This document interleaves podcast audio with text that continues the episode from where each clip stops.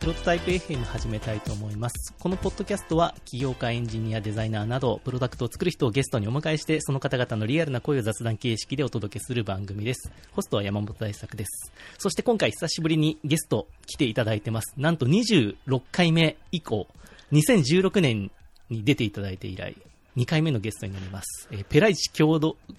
創業者現取締役の橋田和秀さんです。こんにちは。こんにちは。お久しぶりです。お久しぶりです。6年ぶりなんですよね、これ。6年ぶり。私覚えてますよ。ペライチさん、今もオフィスあそこ一緒ですか、渋谷。いや、2016年は、はい、1個前のオフィスですね。移転してます。あ、そう。東急ハンズの前のところが、はいはいはいはい、あそこでしたね。はい、そうですよね。そこら辺でした、ね。今ね、道玄坂に移って、はい。あ、そうなんですね。はい。なんかオフィスの上の方の会議室で、なんかミキサーとかがいっぱいあるところで。あ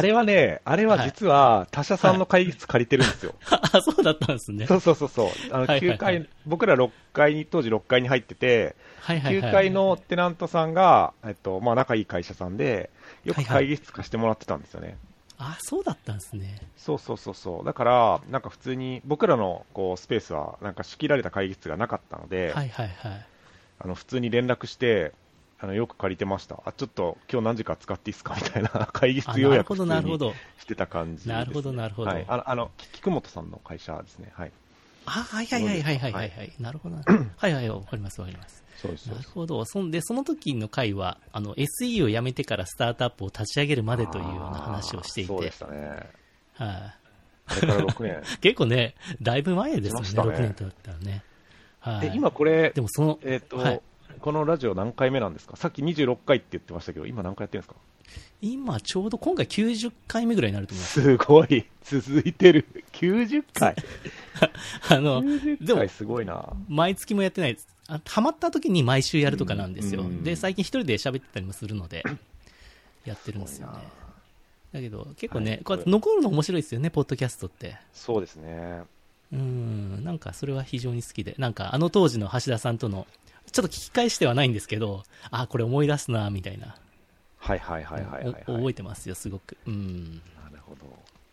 だから、はい、お呼びいただきありがとうございます。よろしくお願いします。いえ、こちら。で、今回やっぱお呼びした理由っていうのが、まあ、その6年間経って、はい、橋田さんが最近、この、はい、ペライチの代表取締役を退任されるということを、そうですね、まあ、Facebook で知りまして、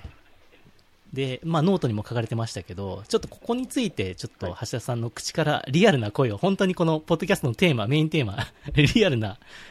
声をですね、聞きたいと思いましてゲストにお呼びしました。はい。なのでちょっと、はい、ね、橋田さんのその何から喋りましょうかね。はい、これまではペライチさんがこの前回ゲストから6年間でやられてきたことと、今回のこの決定に至るまでの話をちょっとぜひお聞かせください。16年か、いろいろやってきましたよね。なんか、2016年ってちょっと待ってくださいね。今。どんな感じだったかなと振り返ってるんですけど、まずペライチは2015年にサービスをの4月にサービスをリリースしていて、なんで2016年は本当にだからオフィスも移転して人数どんぐらいでやってたかな、10人とかそんぐらいの規模感で。そうですね、そのぐらいいらっしゃった記憶ありますよ。で、主に2016年にやったことって何かなーってちょっと今見てたんですけど、転して、そうですね、もともとペライチってホームページ、ペラ1枚のホームページ作れますよっていうところからサービスをスタートしていて、で2016年にやったことって、主ななんか、リリースみたいなやつで言うと、決済機能を搭載したんですよね。ペライチ決済って、要は、ペライチ上で、要は EC ができるようになった。はい。主にどういうものを、基本的にはペライチってランディングページ的な使い方とかされるじゃないですか。はいはい、そこで決済サービスでお客様はどういうものを売られてたんですか？結構ですね、今もそうなんですけど、要はネットで物を売るって今は結構いろいろ普通になってきていて、でこうなんだろう、例えばよく CM やってるベースさんとかストアーズさんとかってまず物もの、物理的なものですよね、を売るケースがやっぱり多いと思うんですけど、僕らってどっちかっていうとこういわゆるこうサービスとか無形商材が多くて、今でもそうなんですけど、はいはいはい、要は多分なんですけど、ランディングページっていう特徴からスタートしているので、まあ、しっかりこうなんていうんですかね、こういわゆるこう普通の EC みたいなカタログショッピングとかではなくって、ランディングページでこうちゃんと物の良さとかサービスの良さをしっかり説明する必要があるものっていうところがすごく相性いいんじゃないか、まあ、それ仮説持ってスタートしてるんですけど、実際その通りで、はい、ペライチでそういうその EC やる前からそういう使われ方をしていたので、じゃあ僕らのところでちゃんと物が売れるといいよねっていうところで、まあ、いわゆる EC サービスをリリースしたというところになります。これが2016年の、ね、11月28日にプレスリリースしてます、ね、はいはいはい、個人の方が例えば自分でコンサルティングのサービス始めますよとか、なんかそういうものが、ね、プレアチでやりやすかったりするのかもしれないですね。なるほど、そうですね、はい、まさにそんな感じで、今も割となんて言うんでしょう、うんうん、そういうところを中心に、まあ、物売ってる人もいますけども、はいはいはい、無形サービスすごく多いですね、はい、うんうんうん。橋田さんすみません、ちょっとビデオだけオフにしましょうか。ちょっとなんか一瞬途切れたりするので。あ、わかりました。はい、ちょっとビデオオフにしましょう。はいはい、すいません、大丈夫です。じゃあこれでコマーシャルやりましょう。はい、ではでは、はい、であと2016年のその前回の回で、はい、ペライチの対話式 UI のプロトタイプっていう話が出てて、やってたやってたんですけどこれはちなみに どうなったんですか。はい、いやこれ結局日の目を見ずにですね、はいはい、でなんかテスト版だけしか作らずに終わってしまったんですよね。なるほど。いや、はい、で対話式 UI は主になんかそのどういうシーンで使おうかと思ってたかっていうと、スマホでページを作るみたいなアプローチを考えていて、うん、で、スマホで要はそのパソコンで見せるような、 なんかこうホームページの編集画面ってちょっとやっぱサイズの関係上難しいよねっていうところがやっぱあったので、うんうんうん、じゃあなんかこう対話式でこう、まあ、すごく簡易的にでもいいからウェブサイト作れないかなみたいなのはまあ、主にモバイル向けにプロトタイプを作ってたっていうのが当時だと思います。なるほど。で結局ね、なんか刺さるシーンがあんま見つからずにやめちゃったんですよね。なんかそのはい、結果的にじゃあそれでできることってすごくやっぱ制限されちゃってて、うん、でまあそれもあったんで、なんていうのかな、やっぱ言うても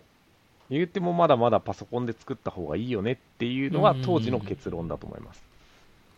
なんか自分のイメージで対話式でそういうのを作るのって、なんかタイプフォームって海外のサービスあるじゃないですか。フォームありますね。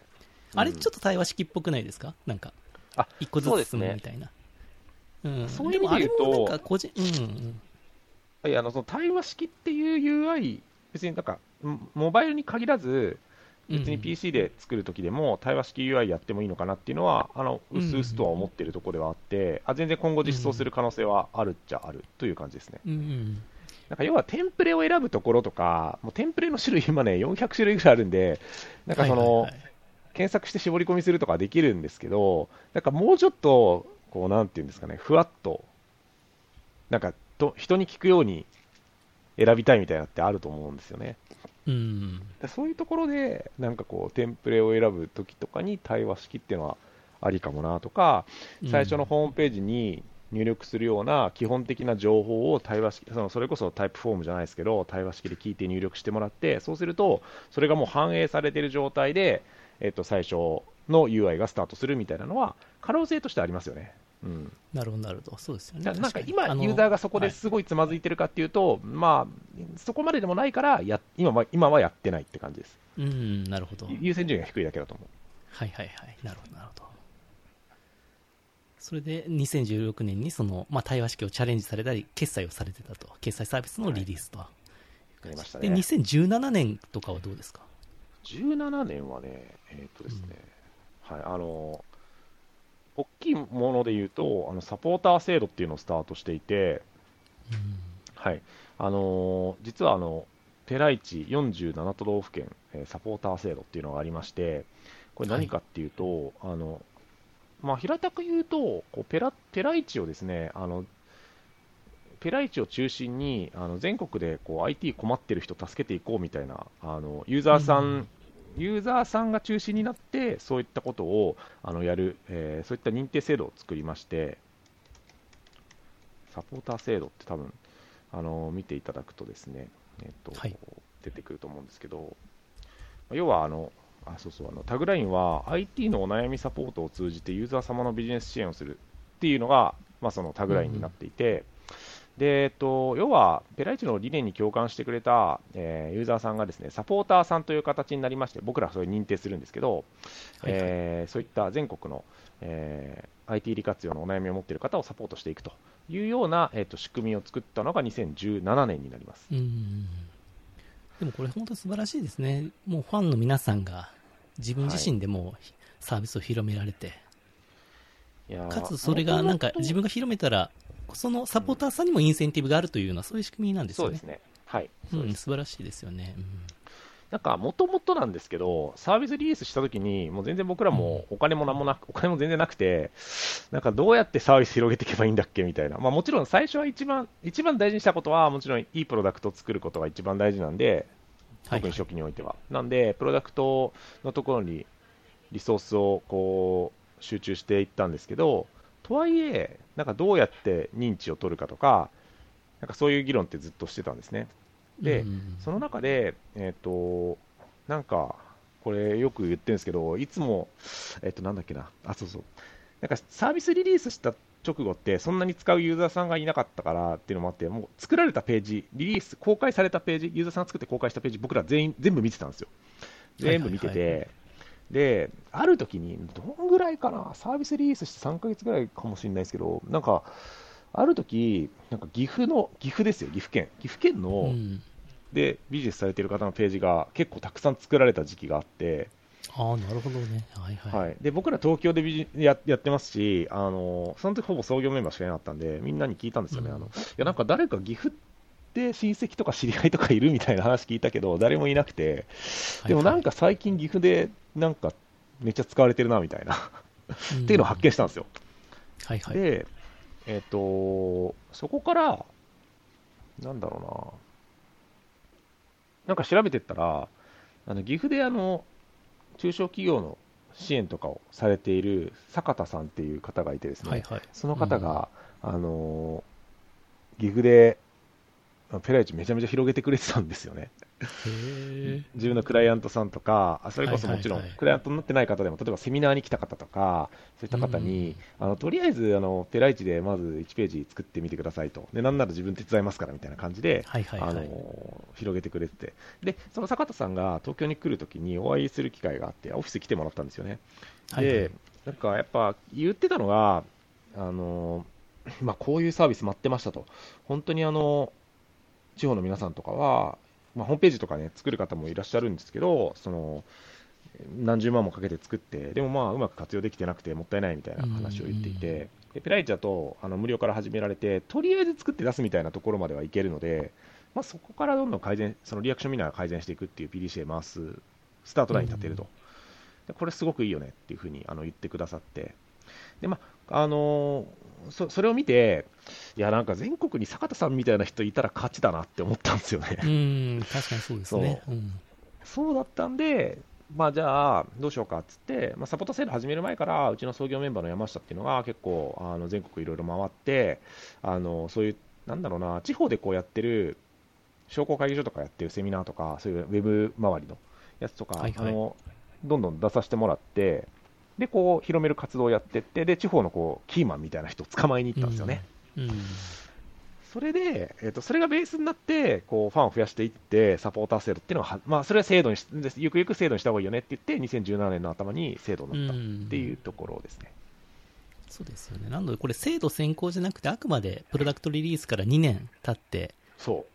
サービスがもう口コミで本当に広まった状態でやるから、非常に効果があった制度という感じがしますね。そうですね。だから本当にやりながら発見してったって感じですよね。そうですよね。だから結局こういうやり方がいいんじゃねえかっつって始まった感じですね。ァンの方がたくさん増えてきて、はい、本当にいわゆるサービスの利用者のコミュニティというか、そうですね、それが非常にいい形でできているので非常に理想的で、私やっぱ最近自分でもそういうツール系というかノーコードサービスをやり始めたんですけど、やっぱり今まで自分がやってたマッチングサービスのコミュニティとは全くやっぱり違う作り方が必要で、うん、そこは非常に面白いなと思ってます、うん、はいはいはいはい、熱量が違うというか、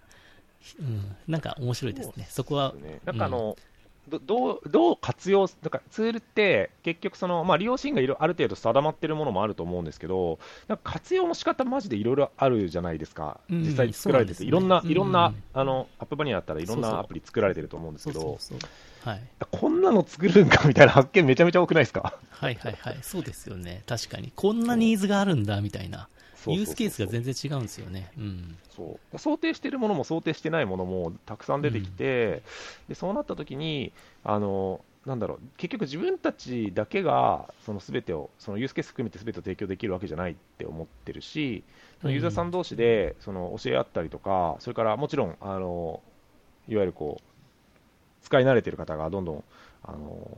えるみたいなことはまあ、もう行われていたので、まあ、それをこうちょっと仕組みとしてやっていこうかなっていうのが、まあ、制度にした理由ですね、うん、いや本当に素晴らしいことで、多分ペライチさんぐらいじゃないですか、こういう制度としてうまく回ってるのは。ツール系とかがっつりそんなに効かないっすよね。なんか最近ここ数年、まあ、ここ5年いわゆるこうなんかカスタマー作成の文脈でユーザーコミュニティ作ろうとか、そういう話でいわゆるこうサースの中でサース界隈で聞くんですけど、はいはいはい、とはいえなんかこ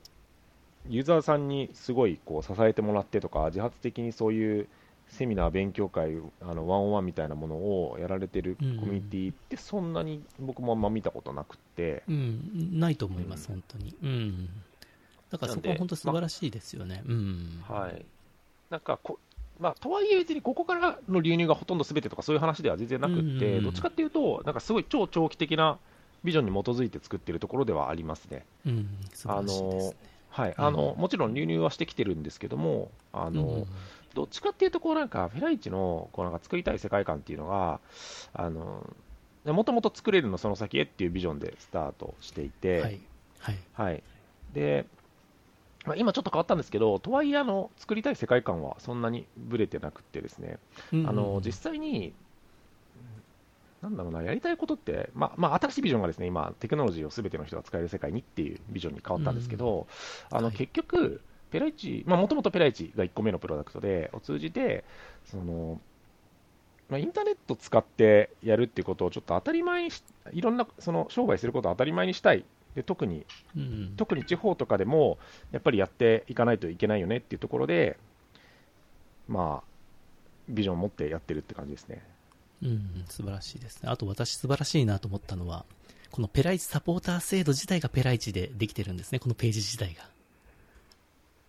そうなんです、ペライチでできてます、はい、やっぱここは自分のサービスを自分で使うというところが本当に素晴らしくていいなと思いました。はい、あとそれで2018はいかがでしょうか。2018年は、はい、ですね、メルマガ機能とかを作りましたね、大きいので言うと。うんで結局なんかこのあたりから、そうですね、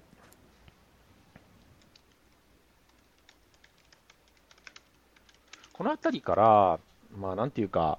ホームページやって、あとまあ LP ホームページをやって、で決済もやって、ちょっとしたこうなんか CRM 的な使い方というかが増えてきたって感じですよね。結局なんか、まあ、ユーザーさんの要望をいろいろ聞きながら話聞いてると、やっぱこう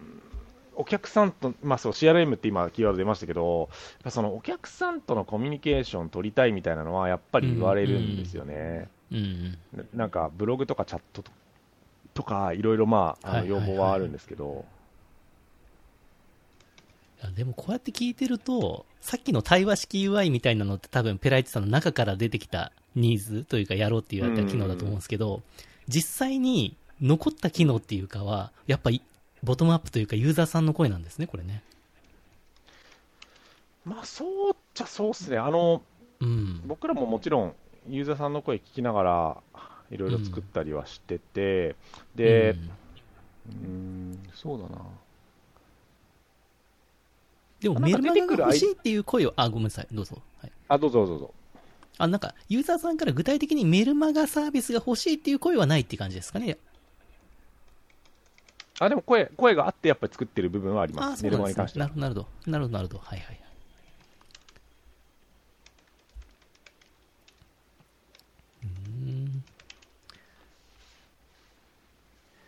なるほど、なるほど。それでメルマガもやって、その後じゃあ2019予約サービスっていう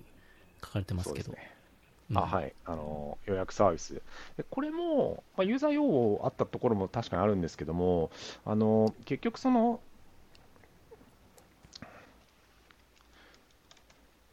ちょっと待ってくださいね。はいはい。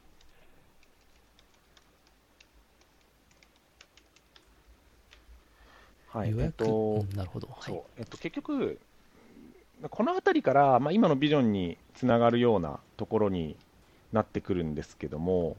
はい。なんつったらいいのかな。結局ホームページだけじゃなくて、こうその周辺領域いろいろ抑えに行こうみたいなところの中で、うんうん、はい、やっていく感じになってきたっていうのは、この、まあ、まさになんかその辺りから2018年19年ぐらいからもうちょっとこう周辺領域どういう順番で抑えに行ったらいいんだろうねっていう議論が出てきたのがこの2018、19あたりからですね。なんで結果的にメルマガ予約みたいな感じで毎年作っていってるっていう感じになってます。なるほど、なるほど、なるほど。だからやっぱ最初はすごく切り口としてはランディングページというか1枚ページのウェブサイトというところから、まあ、決済ができてメルマガが遅れて予約ができてってなると割とこう総合的な、なんていうんですかね、個人がサービスを売れるサービスというか、うん、そこに変化していくと思うんですけど、うんうん、そこでやりすぎると逆に今度はなんかユーザーさんから見ると難しいサービスに見えてしまうってこともありますよね。ああ、めっちゃいい視点ですね。なんかこれっていやすごいあると思ってて、うん、そのサービスが成熟していろんなことができるようになってくると、うん、なんかこれどうしたらいいのか分かんないみたいななるサービスっていっぱいあると思うんですよね。パッと見てペライチってどんなサービスですかっていう時に一言で言えてたのが一言で言えなくなるというか。いや、これはね今も直面してるテーマなんですよ、まさに。うんうん、ペライチって結局じゃあ今どういうふうに考えて、まあ、まさにその頃から18年ぐらいからやっぱりこうしていこうっていうところで言うと、そのまあ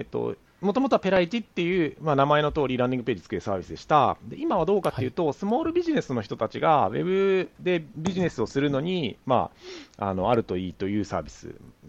はいはい、スモールビジネスの人のウェブ活用ならペライチみたいなところをタグラインとして取りに行っているんですね。今ねペライチ .com のトップページ行っていただけると、ネットでビジネスするならペライチって書いてあるんですよ。はいはいはい、なるほど、なるほど。そうか、これをやりたいんですよ。これをやりたい。なるほど、はいはいはい、なんだけど、うん、良くも悪くもペライチという名前がやっぱ先行しているので、うんうんうん、どうしても難しいんですよね、切り替えが。うん、ちょっとすいません、山本さん一瞬止めていいですか。あ、どうぞどうぞ。すいません、ちょっと先生が来たんで会心を。あ、わかりました。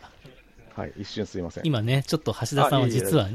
入院されてるということでね。はい、入院してます病室からの収録ということで橋田さんここももう流しちゃいましょうか、面白いから。もう流していいっすよ流していいっすよ、はいはいねまあ、とりあえず雑談。そうなんですね、それちょっと言ってなかったですけど、実は橋田さんちょっと今ね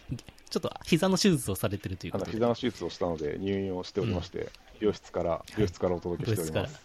ね、これも面白いですよね、こういうことができるのも。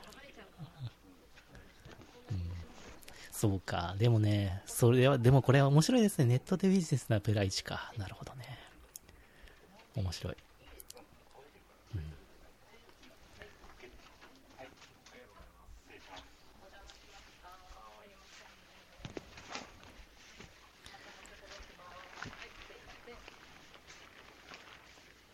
うん、なるほど。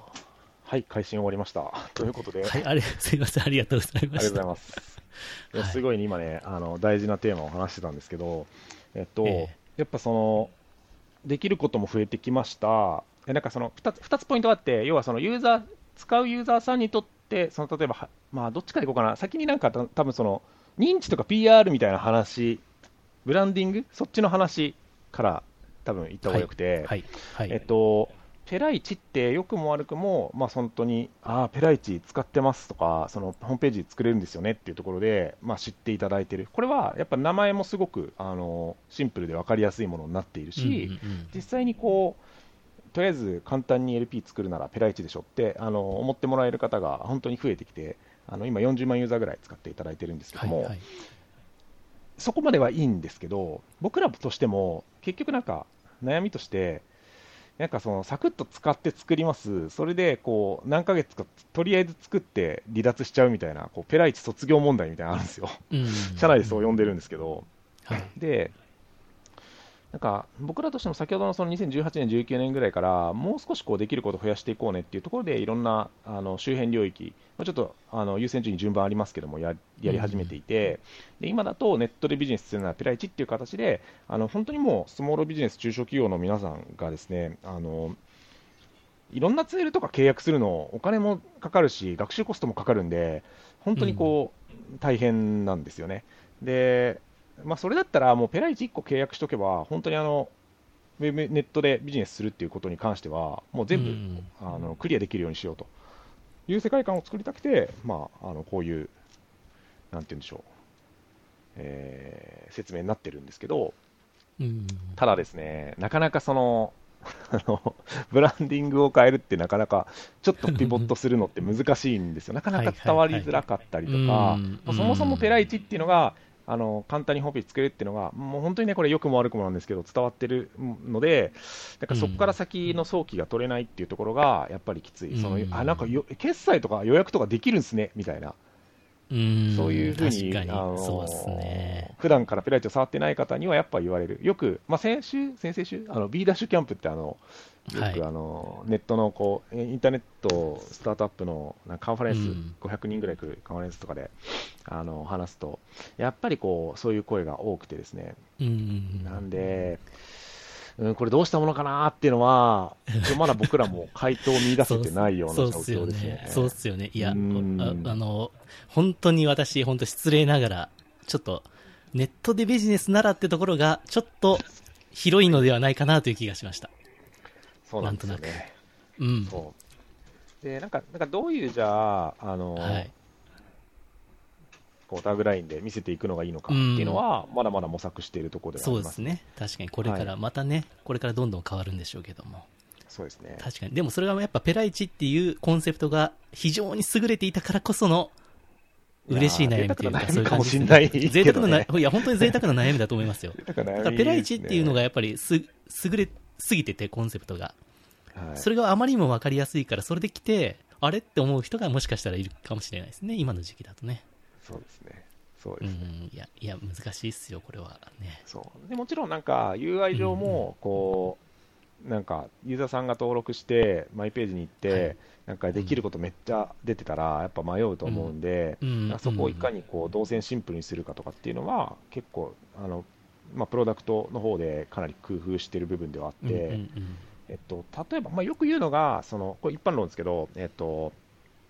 かこう UI の深さみたいな話ってたまに出てくると思うんですよね、はいはい、要は、はいはい最初にパッと見で一番最初に来た人が見えるメニューとあとはその使い込んでる人がこう例えばその1個タブをクリックしてそのメニューを出すみたいなところと、はいまあ、そこのなんかこう、はい、使いやすさみたいなのはかなり大事にしていかないと最初に来たユーザーさんがなんか選択肢多すぎて何したらいいか分かんないみたいな状況に陥ってしまうんでこの辺はかなり、はい、工夫しないとなっていうところとあと一方で他の例えばその、ページを作るところとか決済予約メルマガみたいなところは実は最初バラバラに作ってたんで UI がちょっとペライチの中だけど UI が揃ってなかったりとかしたんで、うん、ここを今ちょうど UI を揃えに行ったりとか、うん、いわゆる統一 UI みたいな感じにしてどの機能のページに、はい、ページに行ってもなんか直感的に1個を理解してるから直感的に理解できるようになっているみたいな状態を目指して今作り直したりしてますね、うんはい、なるほど私ちょっと話聞いて思ったのは、はい、どうぞキャンバってあるじゃないですか画像のノーコードでキャンバもあれ、はい、やっぱキャンバスっていうコンセプトで非常に優れたコンセプトだと思うんですね。キャンバーいいですね。であれも、はい、で今はあれ画像とか動画とかいろいろできるんですよね、アニメーションとか。いやそうなんですよね同じだわ同じだと思ったんですよ。でキャンバーってむっちゃ LP がたくさん何パターンもあったりして、だからペライチもなんかそれと同じ感じで、はい、そういう進化は全然あるんじゃないかなと思って。あ、例えば、うん、広告とかではそういう LP をこう表示したりしてるんですよ。要は、例えば Facebook 広告とかGoogle の広告とかで、なんか例えば決済ならペライチみたいなやつとかも出るようになってます。うん、そうですよね。そうすると決済 LP、ペライチの決済 LP にユーザーさんが遷移して、あ、ペライチ決済できるんだっつって登録するみたいな、そうですよね。そういうサービスと思ってペライチを使い始める方もね、これからどんどん増えるでしょうしね。そうですね。だからまさにその広告が表示された瞬間にペライチって名前知ってたけど、決済できるんだっていうことを発見していただくケースもよく、多分こういうのを想定してるんじゃないかなと思うんですよね。なるほどなるほど。決済で別に僕ら第一早期取れてないと思うんですけど、でもペライチって知ってたら、あ、なんだあのペライチ決済もできるんだって分かってもらえるっていうのは結構有利に働くかなと思ってるので、まあマーケチームとか結構そういうふうに機能ごとの訴求とかもやったりしてますね。はい、わかりました。ありがとうございます。なかなかこうね、ペライチのそこのなんか橋田さんが抱えてる悩みとかをなかなか話していただくのは難しかったと思いますが、いやでもね、橋田さん本当に心から話していただけるので、私は本当に橋田さんが好きな理由はそこなんですよ。ありがとうございます。ポジショントークしないんですよね。うん、本当のことを言ってくれるから。まあ、そうっすね。うん。はい、はい、その悩みを解決できる方がいれば一緒に働きたいです。そうですよね。ぜひぜひ、はい、そう。全方位で全体を募集してます。わかりました。それで、すみません、ちょっとここからまた今の退任まで一気に飛ぶんですけど、はい、行きましょう、行きましょう。はい。はい。で、なぜ今、ここでまたペライチを退任されようと思ったのかという、はい、そこちょっとお聞きしたいんですけど。はい。時系列で言うと、まあ、さっき19年までお話したんで、20年にどんなことがあったかっていう話をちょっとしたいなと思っていて、はいはいはいはい、2020年って皆さんもうね、全世界的にコロナが蔓延して、うんうん、で、まあ、結論から言うとペライチは幸いにもなんていうんですかね、コロナによってむしろ恩恵を受けたというとちょっとすみません、言葉が合ってるかどうかわからないですけど、うんうん、本当に、うん、要は皆さん対面で商売するのが難しくなってしまったので、なんとかこうインターネットを使って、商売をする、売り上げを上げようという方がですね、たくさん入ってきていただいて、非常にたくさんの方に2020年は使っていただくことができました。で、まあ、それもあったので、まあ、資金調達しましょうというところで、まあこれは経営的にはですね、良い時に事業を良い時に資金調達するのがセオリーですので、はい、お金集めましょうということで、まあ、過去にも VC さんとかから資金調達はしてたんですけども、まあ、2020年も調達活動をしまして、で結果ラクスルさんという東証一部じゃねえや、今一部じゃなくてどこだっけ、何市場っていうんでしたっけ、グロース市場とか、はい、かな、はい、だと思うんですけど、なんかプライムでしたっけ、なんかありましたね。プライムかな、はい、プライムか、はい、ちょっとこれ間違っちゃいけないんでちゃんとお伝えしたいんですけど一部の方が分かりやすかったですよね、あれね。はい、はい、ラクスルは、ね、プライム市場ですね、はい、今プライム市場になってます。東証プライム、東証プライムの、まあ、当時東証一部の、ラクスルさんから大型の出資を受けることになりまして、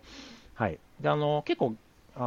株式の持ち分半分弱ぐらい持ってもらってたんで、もうがっつり支援をしていただくという形になりました。でまあ、本当にすごいかいつまんで言うと、いろんな VC さんとかとも検討もしたんですけども、やっぱりラクセルさんとやるのが一番事業が伸びそうだなと思ったので、ラクセルさんに、がっつり入っていただくという形になりました。はいはい、で、そこから1年半ですかね、やってきまして、非常に会社も組織もすごくいい状況になっておりまして、はい、でまあブログにも書いたんですけど、まあ、なんかその1年、まあ、だからその調達したのが10月1日なんですけど、10月1日からがうちの、10月から始まる期で、まあ、1年間やってきてですね、非常に良い状況ですと。ただ、なんかその創業期に比べると、自分がこう、なんていうのかな、会社をこう引っ張ってってるような感覚が少し薄れたなっていうのは、やっぱ思ってってましたね。はい、で、結局僕が考えることって、なんかどうしたら寺市の、目指しているビジョンを実現できるか、ユーザーさんがすごくちゃんともっともっとビジネスを活発に寺市を通じてやっていただけるか、あともちろん会社組織がどうしたら良くなっていくかっていうところがやっぱり一番考えるポイントで、じゃあなんかその組織として、例えば経営陣どういうふうにしてどういう構成婦人で行ったらいいんだっけとか、そういうテーマもやっぱり普段考えるんですけど、その中で、はい、じゃあこれ実は自分がトップじゃなくてもいいんじゃないかなっていうふうに思い始めたのが去年の年末ぐらいで、で、どうするのがベストなんだろうなっていうのを考えてたときに、今の次のというか今の社長なんですけど、ラックスから来てた当時、フルタイム出向で来てた取締役 CO という形で入ってもらってた安井さんという方がいるんですけど、彼が本当にやっぱり入って、かなり、牽引してくれていたので、次はじゃあ彼にお任せしようというところを決めたっていうのが、いつ頃、1月ぐらいに決めたんですかね、はい、1月ぐらいに決めました。で、今の、6月1日で交代という形になったという経緯になります。なるほど、なるほど。ありがとうございました。なんかもう、ここでもちょっと橋田さんの本当のね、心の声が聞こえた感じがして、非常にありがとうございます。やっぱ自分が引っ張ってる実感がないっていうのは、むっちゃいいキーワードでした。なんか、ここって、そんなネガティブというよりかは、